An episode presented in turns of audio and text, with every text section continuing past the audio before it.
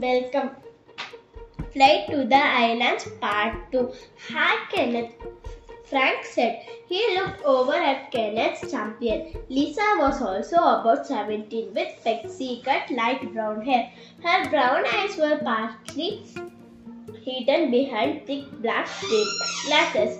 In one hand, she held a cylinder black mi- microscale recorder. Lisa Branham, she said, I will be covering this event for the Maximus. Tell me, Joe, Frank, you guys have tracked, tackled real crimes. How does it feel to be p- part of the ten, teen way? Teen detective contents. The po- she pointed the recorder at Joe. Great.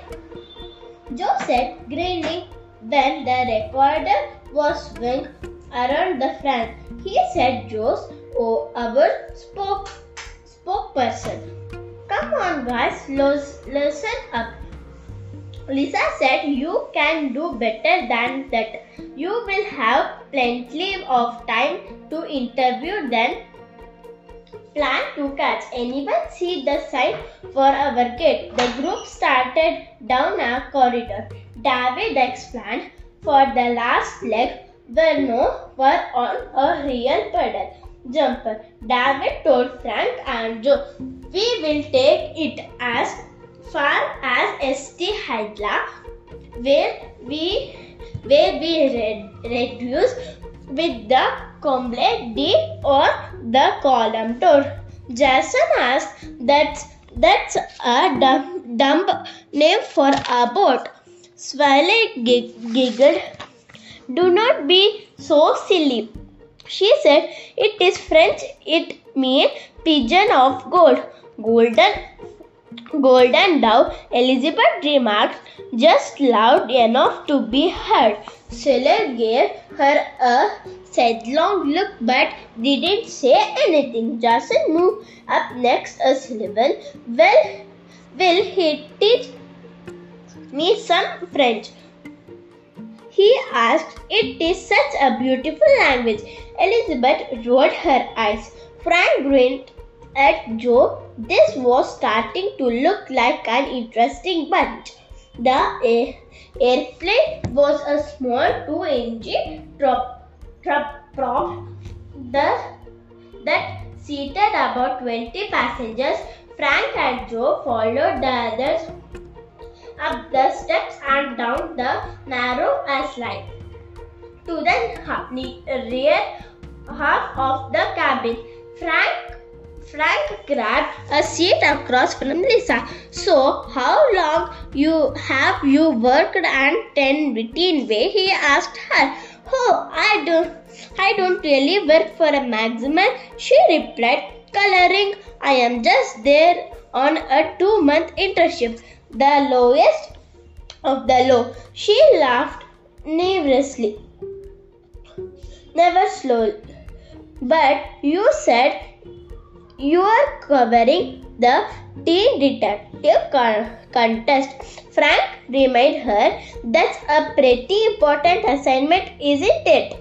Is it is a traffic opportunity. Lisa said, but there's no there is no granite. They will print my article. One of their staff writes, writes could could whip something up out of my information. The plan takes to the foot of an of the runway and Frank gave up trying to talk over the noise. He enjoyed takeoffs par- partly because of the thrill he got from the element of danger. The pilot released the breakers. The engines roared, press him, pressing him back into the seat. Then, then the ground dropped away. The plane banked, banked steeply to the left, out over the water. Frank was looking almost straight down. The parallel lines of surf and V-shaped backs of power boats seemed to spell mysterious messages on the blue sea. The plane leveled off before he could decode them. It seemed only minutes later that the island of Estehilda came into sight. It looked like three stepped wooded hills edged by cliffs and a narrow beach with a huddle of buildings clustered around a small bay. Now, now, however, now here could Frank spot a patch of level ground large enough for a plane to land. David in the seat behind him leaned forward.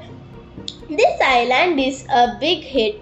He with people who design flight simulator games. He remarked players go nuts learning how to land here.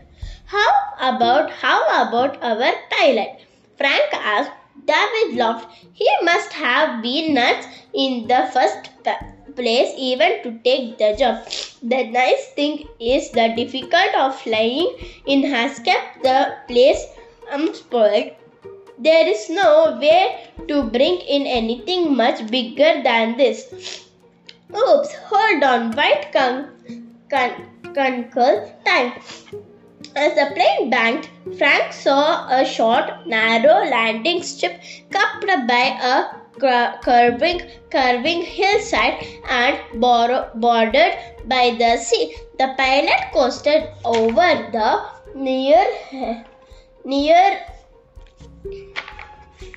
hilltop and abruptly put the plane into a step descent across the LS. Lisa gasped loudly and interested.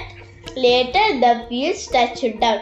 The propellers screamed in reverse pitch, bringing, bringing the plane to a quick stop. The passengers in the front of the cabin started to clap. If it were, were the pilot, David said, I, I did pass the hat after where every landing here. I bet I did make out like an a band, bandit.